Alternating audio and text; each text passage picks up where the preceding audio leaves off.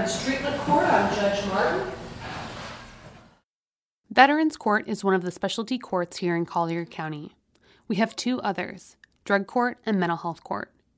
If you're a veteran with a mental illness or a substance abuse problem, you still go to Veterans Court because that's the one that can connect you to the services for U.S. veterans. Good afternoon, Your Honor. How are you doing? Good, Your Honor. What's been going through your head these last few days preparing for today? Just, uh, we're thankful for all the help from your court and uh, people, you know, yourself and the DLC people, the mentors, so on, and probation officers are helpful, but my wife, of course, family, and so on. Absolutely. I, I think your wife very much, uh, I'm glad you're able to be here, of course, and very much deserves a, a large share of the credit for support and, and um, partnership through a really tough time. A little more than a year ago, this man was being tasered by deputies following a severe mental break. He was Baker Acted at the time, which in Florida means he was taken into protective custody for a mental health evaluation, and he was charged with felony and misdemeanor crimes. But rather than sentence him to jail or prison time, he was instead given the option to go to treatment court. And like so many people in Collier County struggling with substance abuse or mental health problems, that was the best way for him to ultimately get help. You are listening to Sworn Statement, a podcast by the Collier County Sheriff's Office exploring local cases and public safety issues, all unfolding right here in Southwest Florida. Season 2, Episode 2 is called Breaking the Cycle.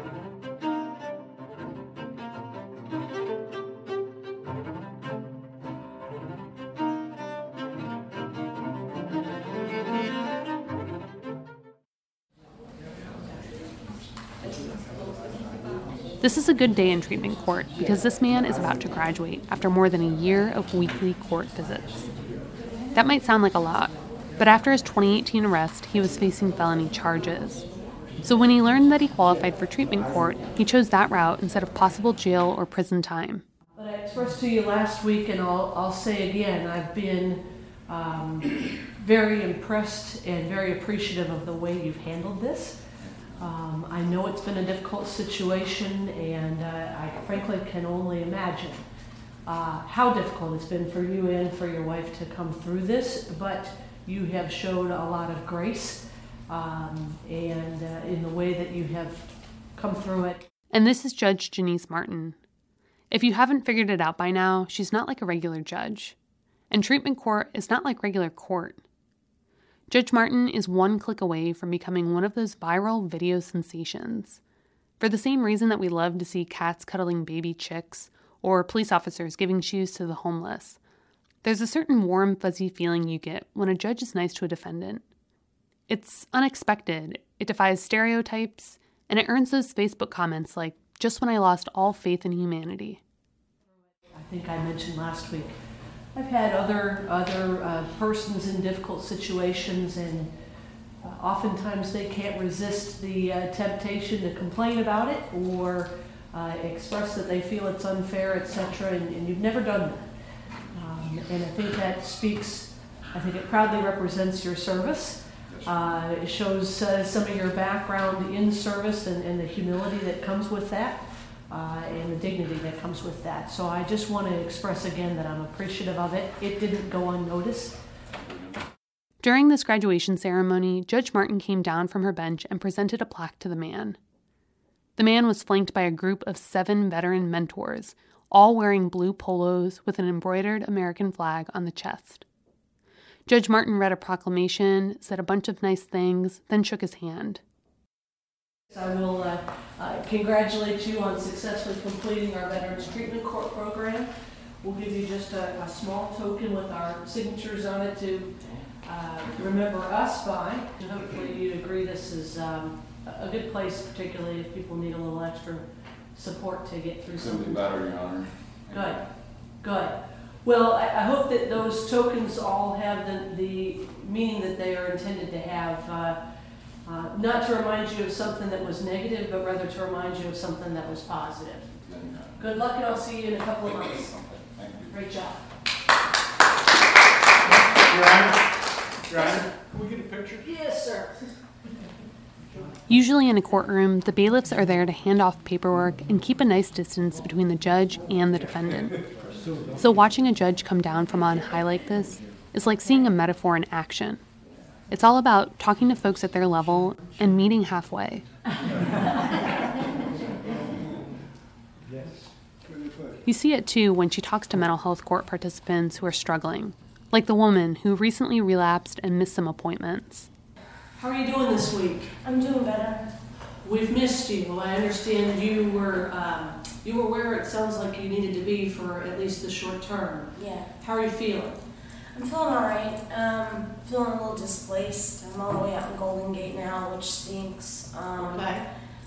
uh, now I'm away, especially with how I've got to go, you know, to probation three times a, a week, and over here it's, and then all my friends in recovery are right around here, and all the meetings I was going to was right around here, so I got to ride my bike to to everywhere. I finally felt like I had a home out here, so Okay. I feel like I've been displaced. Okay. And I'm a little embarrassed by everything, but I'm like hopeful, you know. Okay. Um, it kind of sucks that it all happened, but it did. Okay. Well, let me let me try to help with at least part of that. The embarrassment part, ditch it. Doesn't do either of us any good. You, there doesn't never need to be embarrassment or shame in this room. Okay? We're really, really, really clued in on that. You know that'll be part of what keeps you sick. So pitch that. There is no shame. You've got nothing to be embarrassed of. You you did what we asked you to do, which is if you do suffer a relapse, you communicate right away and be honest about it. That's huge. I can appreciate how much courage that took. Thank you. Okay, so we don't celebrate the relapse. I'm sorry you went through it because I know, frankly, at this point, there's no fun in any of that anymore, is there? No, it hasn't It's it's painful, but I want to focus on the positive, which is you handled it the right way. Your case manager scrambled around to get you connected with something to at least get you some short-term support, and we're Yeah. working on a game plan. You got to keep hanging on to that honesty because it is your lifeline.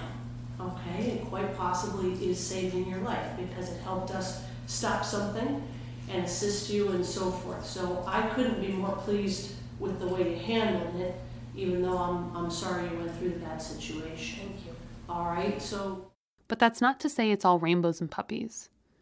For one of the participants who came to a recent routine court date, Judge Martin had to send a firm message. The man had violated his court ordered curfew again. you may at once be the cleanest cut guy that ever sits in this room and the one who faces the most time in prison. Might not look like it on the outside, but you're the guy that is in the biggest trouble in this room, potentially. You have the most to lose from a mistake. I don't know if you realize that, and I don't often make comparisons because everybody in here is an individual. I didn't, I didn't. But I don't know if you really fully understand what you face if you violate this probation, of which the curfew is a critical component. You know that you're looking at four years in prison on the low end? Judge Martin ended up sending him to jail for a few days. So let me cut to the chase. The, the, uh, the team has talked a little bit about your circumstances, about the violation of the curfew, um, about the, uh, how that fits against the big picture. You have done well with us. You haven't had a lot of prior problems, but um, you do have really high stakes. And if I somehow don't manage to get your full attention as a result of this, then you risk a really, really, really bad outcome. So what the team has proposed as a sanction for the curfew is that I would bring you into custody.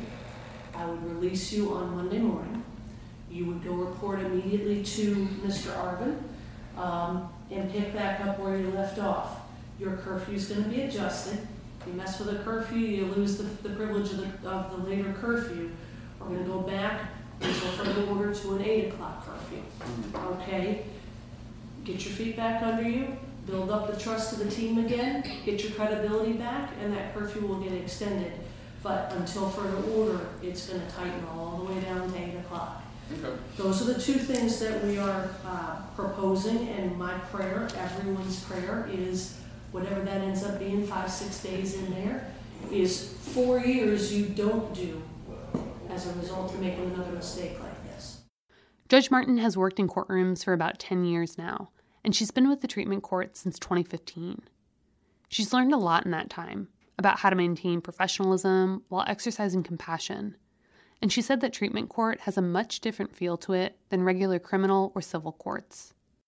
On the one hand, I am trying to establish um, a sense of connection with the participant, a sense that I am invested in their success because I am.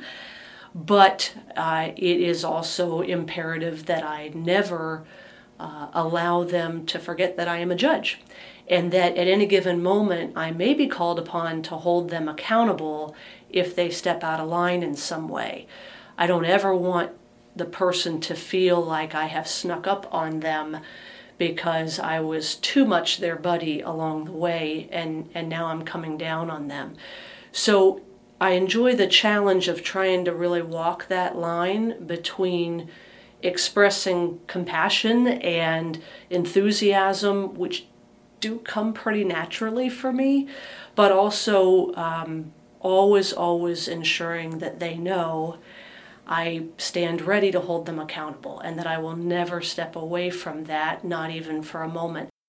We know that shame has absolutely no positive value. Embarrassment has absolutely no positive value. That was a, a, a mental switch for me from where I started out. I used to think, well, we should just point out how silly it was that they made this mistake fortunately, I, have been uh, corrected on that. So we, we try not to bring any sort of um, shame or embarrassment in. It's more about clear communication, it's about uh, letting the participant know that you're confident they can do better. Um, pushing them to move past this, to, to own it, and then move past it so they can get back to getting better. Um, and so, with rare exception, and, it's really only if the participant's getting unruly, with rare exception, am I ever going to express any kind of anger? Um, I, I generally try to communicate it in a way that lets them know we are unwavering in our commitment to accountability, but unless the person is being kicked out of court, and really, even if they're being kicked out of court, I'm going to continue to express confidence that they're capable of more than what they're showing us. Hands down, the most difficult aspect of being a treatment court judge is the moment when you have to impose discipline because first you're relying upon the team to advise you as to what's an appropriate expectation. We have widely varying capability from one participant to the next. And so I rely in that case on the clinicians to tell me, can we expect more or is this about what what this person's best behavior would look like? Uh, can they manage a, a, curfew? Law enforcement helps advise us quite a bit about whether this person is struggling or whether this person has actually been doing quite well with, and this is an isolated type of an issue. Treatment courts are definitely radical in their approach. But the shift did not happen overnight. And while Collier County has been one of the early adopters, we were not the first. The first ever treatment court was drug court out of Miami Dade County in 89. And Judge Bill Blackwell uh, was our chief judge at the time in 1999. He had learned of drug court at a National Judicial College uh, seminar he attended, and he came back from that and was uh, very interested in establishing a drug court for Collier County and eventually the 20th Judicial Circuit. Very soon after that, uh, the state attorney's office uh, agreed to staff the court and be a partner in the court, and it's been a it has steadily grown into a very powerful partnership ever since then. Here in Collier County, we decided on three treatment courts. There's drug court, mental health court, and veterans court. If your primary problem is a substance abuse problem, you go to the first option. If you're mainly struggling with a mental health problem, you're directed to the second. And if you're dealing with one or both of those issues, but also happen to be a former member of the armed services, you go to Veterans Court, where you're connected to federal, state, and local resources designed just for U.S. veterans. All three of the courts have essentially the same footprint, and really, um, there's a movement to standardize these courts across the state and really across the country. They've been very grassroots uh, up until fairly recently, but they do all have the same basic intention of uh, having those key components a multidisciplinary team, treatment as the uh, primary goal, um, identification of appropriate individuals. Uh, to direct that treatment and hope to interrupt that, uh, that cycle. These persons have been identified as persons in need of treatment and for whom uh, intensive treatment and supervision has a good chance of interrupting what might otherwise be a revolving door effect with the criminal justice system. In regular court, there is one judge. In treatment court, the judge is just one member of a team of treatment professionals and law enforcement. In our case, that includes probation officers, representatives from the David Lawrence Center, and deputies from the agency's Mental Health Bureau. Each group is intimately familiar with the individuals in treatment court, and aside from the judge, they often see defendants outside of the courtroom. Folks are referred to the treatment courts in a variety of ways. Sometimes the arresting officer will put a sentence at the end of her report that says, It did appear to me in my contact with this person that they could benefit from some sort of a treatment court. I've actually seen that in reports, and of course, it warms my heart because that's the result of CIT training. Your uh, jail reentry team is very good at um, at leveraging their skills and helping us know who's in the jail. Those folks, thanks to your jail staff, they're getting our handbooks, our brochures. Your staff is uh, actively communicating with our state attorney's office and public defender. Our referral form is on the web, so family members can make a referral. Of course, defense attorneys are probably the most common. Um, the defendant himself or herself can make a referral to the treatment court. There are some legal boundaries for eligibility. You can't get into treatment court if you've been charged in a homicide or a sex crime, for example. But individuals facing other types of misdemeanor and felony charges are accepted into both mental health court and veterans court. Drug court is the exception. In drug court, only individuals who are facing felony charges are accepted. And that's because those individuals show a much higher success rate in treatment court than those who are facing misdemeanor drug charges. And our courts work best with persons who have a high risk to uh, become incarcerated again and a high need of treatment. We actually are encouraged to stay away from low hanging fruit, persons who could probably right their ship without intensive treatment could actually be harmed by an intensive program like ours. We can actually make people worse. When we aim our resources at the the most clinically appropriate, we get better results. It took me a long time to wrap my head around that. There's a great phrase called the gift of desperation. And the reality is that for a lot of our population, they don't really get that until they've gone to a certain level. And so the first time offender, relatively young, relatively unscathed criminal defendant is usually going to be much harder to shepherd through our program than somebody who has been there and done that and knows there is nothing good going on uh, outside of the rooms and, and is ready to really make the complete change that we're going to demand of them. Katie Burrows is the forensic supervisor for the David Lawrence Center. She explained how treatment works once someone agrees to enter one of our specialty courts.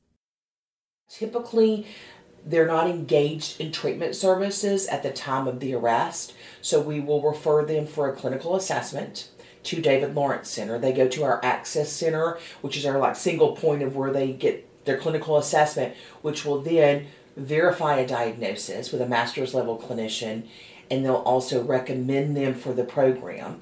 For mental health court, it would be do they have a serious and persistent mental illness? Um, number one, is that a primary? Because it must be to come in the program. And then, if so, what are the recommendations for their treatments? So that's done, and then we go to the state attorney and say, yes, this person is clinically appropriate. They will then make a legal contract stating, outlining exactly what that person must do in order to successfully complete the program. Then treatment will develop a service plan, basically stating what the client has to do from a treatment standpoint in order to complete. And that's kind of what holds them in for treatment to monitor. Um, and we, we are monitoring, has to be done every six months, a review of that service plan. Um, and we can change it at any time if their treatment needs change. The treatment courts demand a lot more from their participants than regular court. In regular court, you might show up once every few weeks for some housekeeping before your trial or your sentencing hearing, and then you'll serve your sentence, whether that's behind bars or on probation. In treatment court, you're going to court once a week, and you're subjected to random and frequent drug screenings. You also have to attend mandatory treatment and therapy outside of court. The whole process typically lasts about a year. Some folks weigh their options and decide that regular court is just easier people don't get well in jails or hospitals, they get well at home. So when we can, when our court works best, someone is able to regain their best capabilities in the community to support themselves and lead a productive life. Nancy Dauphiné is the CEO of the David Lawrence Center. I asked her whether she thought mandated treatment was as effective as treatment a patient seeks on their own. Keep in mind that mental health court is a voluntary program, but with the option of avoiding jail time packed in, it might seem as though treatment court is somehow used as a bargaining chip.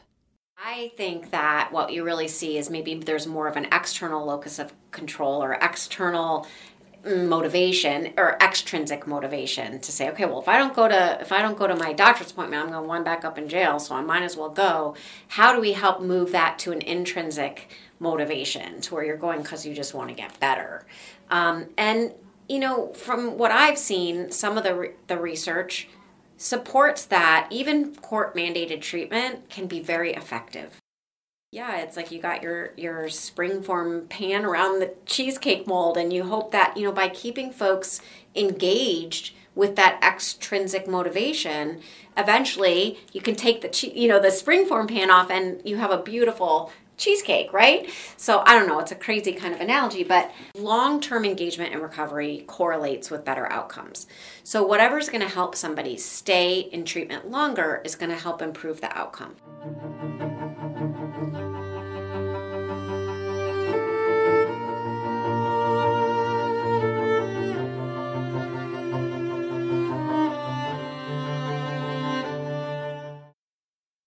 So far, we've talked in generalities about why jail time doesn't help someone with mental health or substance abuse problems to recover.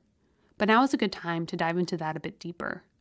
Nancy said that for people with mental health problems, jail can be another traumatic experience. Being in jail can be very boring. There's a lot of free time. And that unstructured time it's hard for people to not go up in their head around that. And so, for folks that have obsessive thoughts that might be prone to, I don't know, paranoia, obsessions, depression, negative self talk, I mean, that's just going to be very, can be very overwhelming for folks. Not to mention folks with more serious, persistent mental illness who might have a psychotic disorder, who may have difficulty distinguishing reality from, you know, from delusions. Being in jail can affect your sleep cycles and it changes your hygiene routines. And Nancy points out that you can't control the lights, the temperature, or the noise level. Your physical activity is limited, so you don't always get the release from the types of exercises that you're used to. And you can't get outdoors when you want to. You're surrounded by strangers all the time, and you don't get to decide what's for dinner, or breakfast, or lunch, even if there are certain diets that help you manage certain conditions, like depression you know folks don't have the the freedom of movement. I mean that's the definition of it right? You've lost your civil liberty and you you can't come and go when you please. So to not have that ability to take care of oneself that can all lead to agitation. It can lead to becoming aggressive because of their you know they're afraid. So in so many levels it's hard to really manage well. Um, in fact you know on the contrary it seems like the symptoms are exacerbated in a jail setting. That was definitely true for jake we last left off with Jake as he was confessing to the bank robbery. and we told you that he would go on to commit a prescription drug crime while on probation. Eventually, he got directed to mental health court, but for a time, he was in jail. Remember Lieutenant Leslie Weidenhammer? She oversees the agency's mental health bureau, and she remembers seeing Jake while he was in jail. Most of us knew that he was decompensating down in the jail, and I remember going down to talk to him on the medical unit and talking to the officers. Also, they said, "Hey, look, he's he does nothing but lay there with a sheet around his head all the time." And I said, "Is he making any phone calls? Is he up doing anything?" They said, "No." And I can remember trying to get him to talk to me, and he he was so sick that he couldn't even talk to me. And I'm not talking physically sick; he was so me- mentally sick. Um, and it, it broke my heart because I knew the whole time he just kept saying, "My kids, my kids, my kids." They expect me to be around. My kid has a baseball game. That breaks my heart. I was kept in the medical unit where it's just you, you they never turn the lights off and you're just sitting there. I mean, it was I don't understand why they don't turn the lights off. But um, so it was it was just a long. I mean, it, it didn't even. I mean, it started to just drag out. So, and then suddenly I signed a paper. Next thing I know, I'm in mental health court, which was extremely positive. Obviously, your head is kind of spinning from the just process of getting there. I mean, from getting arrested and then you know your family, all this trying to adjust, and then you know get, trying to figure out what's going to happen. I mean, with a a thing like mental health court, I wouldn't have any reason to know it even existed before I got arrested. So um, you know you're thinking catastrophically about the, the ramifications of your actions once you start to think clearly again. You know, so to even hear of a program like that, it actually seemed kind of surreal. And then the judge herself, Judge Martin, she's fantastic. I mean, she wants you to succeed but holds you accountable. And the repetition of going every week I found was very important. I was upset when it ended. I didn't think, I, I, I, I would be honest with you, because I, I thought it would be way harder for me to be successful because my probation didn't end at the same time. And I know that was the if I had one complaint, that would be my complaint. Uh, you know, like if you want five years of probation, and keep me on mental health court for five years. I do very well with routine, and when it's suddenly just like, hey, you, you know, so, uh, uh, but it, it's on me to, to do well, and I'm doing well now. It was just a transition. It was a tough transition. That's all. Leaving, but I found mental health court to be very positive. It was very hands-on, and as you want, to, as you start to get sick of it, they start they take it off a little bit and stretch out the times you have to come to court. But the people were really legitimate people. I mean, they were good people that didn't want you to fail, but if you did, they'd call you on it. They didn't like do things to make you fail. I still am very thankful to the whole process. I mean, it was a long process. I mean, it's still underway. I mean, I'm still I'm still on probation. From the adjustments of trying to adjust from leaving jail and, and being on these types of programs that I never fathomed I'd even be on. Well, I'd do it again, obviously. Jake wrapped up his probation shortly after we recorded this interview, so he was on the tail end of that sentence when he agreed to do an interview with me, despite not being totally fond of talking about his past. I'm doing it because I owe mental health court. It's the only reason. Why? What else would I be here? I'm doing it because I feel like I owe mental health court.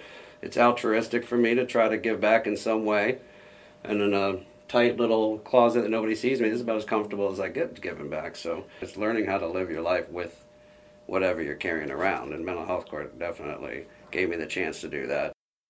Jake said that a few years ago, he would not have believed he could have achieved the normalcy he enjoys today. And in some ways, he believes that getting through a series of successes and failures has ultimately helped him learn to manage life on a daily basis with his condition.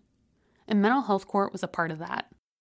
I mean, I, I, certainly wish it didn't follow me around, I guess, but at the same time, it enables me to, to use my past experiences for, for future good. I live as good a life as I could have ever hoped for. I mean, I'm, I'm I, my routine revolves around my kids. There's my, during the week, it's their school and sports, and the weekend, it's more sports, soccer, and you know, oh, we were a baseball family forever, but now he's into lacrosse, so so we're doing that. It's it's groceries, uh, you know, upkeeping my house, and you know, so it's the same stuff you would do. I, I work at a place called NAMI a couple days a week that I really enjoy it. I'm looking to do some more with them, so it's it's all stuff that uh, makes me feel good too, and it's a lot. And the stuff I get to do socially uh, applies everything we were talking about, you know, which is even more fulfilling. I mean, like being at a place like the Sarah Ann Center with a bunch of peers is really really rewarding to me, you know. And, and some of them I know from tougher times, you know. So my kids are doing great, and that's that's my number one. Obviously, I'm finally my, my mom's happy, so that's that's a big one to me too. So and then I didn't let a bunch of people down that gave me a, a chance. I mean, I definitely struggled after my chance, but uh, it, it was a part of a very long journey that that got me to a point that I can actually not be like a burden on society. Even if they had just like, you know, Jesse Smolletted me and dropped the charges, I, I, that would have been horrible. You know, I would have been floundering out there like so. Yeah, the program was very very important to me. It all came down to getting Jake out of jail and into treatment once we were finally able to get him out, seeing how he grew through that whole process, reconnecting with his treatment, um, some of the treatment that he received that worked very, very well for him, seeing him being able to organize his life again and get on that track and on that road. He's become an advocate now, where when I first met him, there was no way he could be an advocate so seeing that gives hope to me and many of the other officers that are out there that we know that there are people who are going to be okay eventually. Seeing him do so well, he's working. He's with his kids. You know, he's. I was talking to him out in the hallway. You know, I'm getting ready, doing the paperwork for my son to go to college. That's important. It's important we could have, from the treatment court setting, just said, we're done with him. Um, you basically, we're removing you from mental health court and we're not gonna help you anymore. What good would that have done?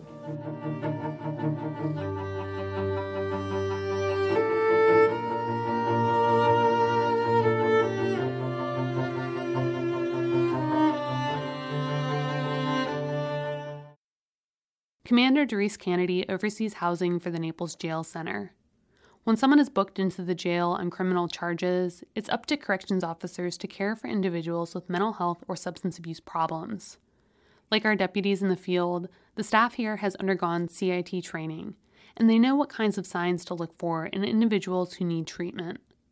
When you come into the facility, the medical nurses do a pretty intense um, questionnaire that's set to identify anybody that may have any type of mental illness problems. That questionnaire also aims to identify folks with developmental problems or those in need of care for dementia, chronic illness, or autism. If you're flagged for any of these, you'll be sent to the medical unit for a more intense review, which is also where inmates with signs of mental health problems will have an additional screening they're going to ask if you have a history of suicide, um, if you've ever experienced like depression, anxiety, is there suicide in your family, are you feeling helpless or hopeless right now? It's a it's an extreme series of questions.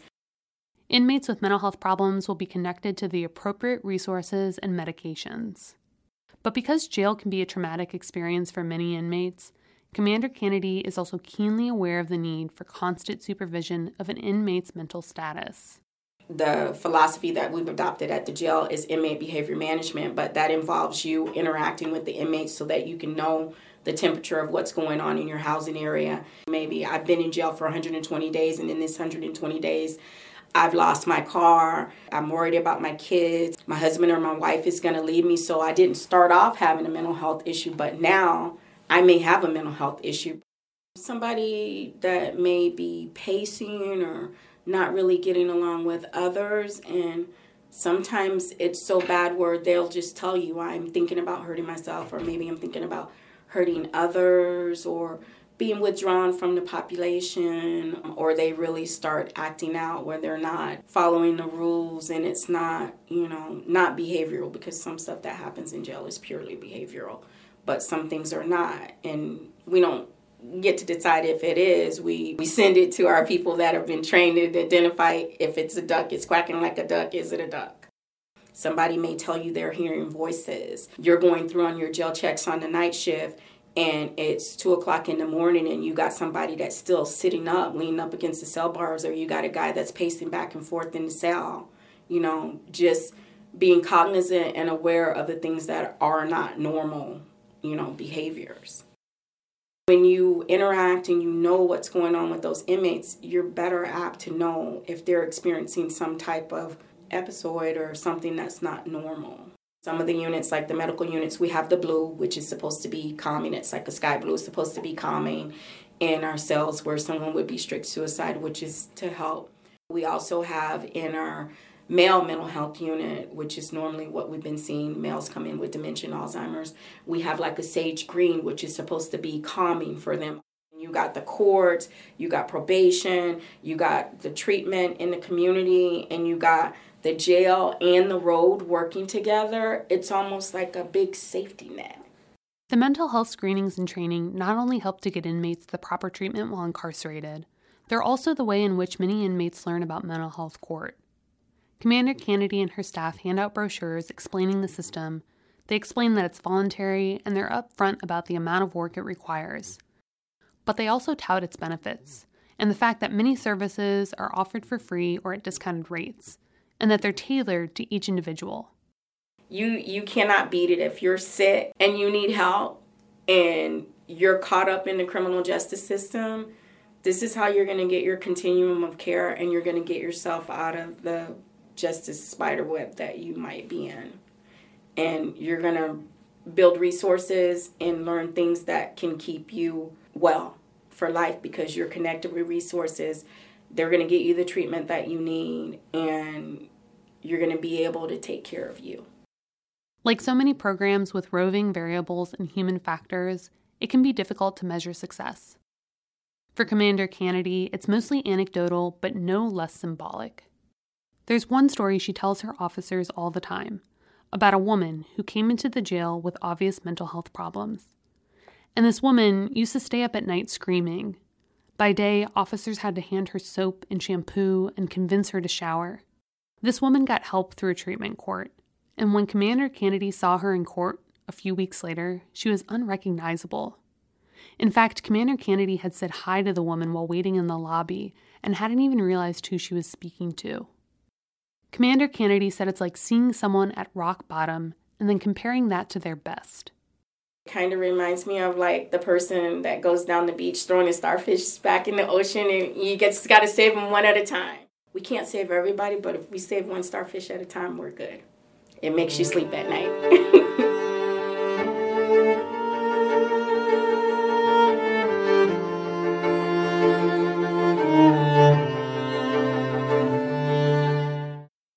I spoke with another man who was six months into drug court when I saw him coming out of a group therapy session at the David Lawrence Center. He said he had a drug problem for eight years and had tried to get sober on and off during that time. But it wasn't until his first arrest, when he was facing prison time for burglary and drug charges, that he was able to right the ship. He took the drug court option to avoid jail time, and if he successfully completes the program, he'll also get a chance to have his felony convictions scrubbed from his record. Come to David Lawrence three times a week or a group, which are two hours. We're required for an AA or NA, CA, any meeting every night, and then uh, random drug testing. I, I'm drug tested probably about four to five times a week because I'm still in the early phase. Once you progress farther and the drug testings get less, the, um, I go see the judge every week. You know, that goes down to every other week and stuff like that. He's had a couple setbacks, and one tacked a few more months onto the whole drug court process for him. But right now, the structure is what's working for him. I'm at a point where if I didn't have this structure still, it probably wouldn't be it wouldn't be good. You know, getting sober is the first part, but then it's a whole change in attitude and you know the way of living and you know trying to be just a better person in general. Next time on Sworn Statement. Voices just pop out of nowhere, you know, crazy voices, you know, male, female, whatever. Yeah, I'm off my medication right now. So you don't have any Seroquel left? No, I went yesterday. So they tried to get me in there yesterday, but I'm waiting for Wednesday to come. You know, it's coming Wednesday. You went where? Sworn Statement is a production of the Collier County Sheriff's Office under the direction of Sheriff Kevin Rambosk. It is produced, written, and recorded by me, your host, Christine Gill. Listen on SoundCloud and wherever you find podcasts.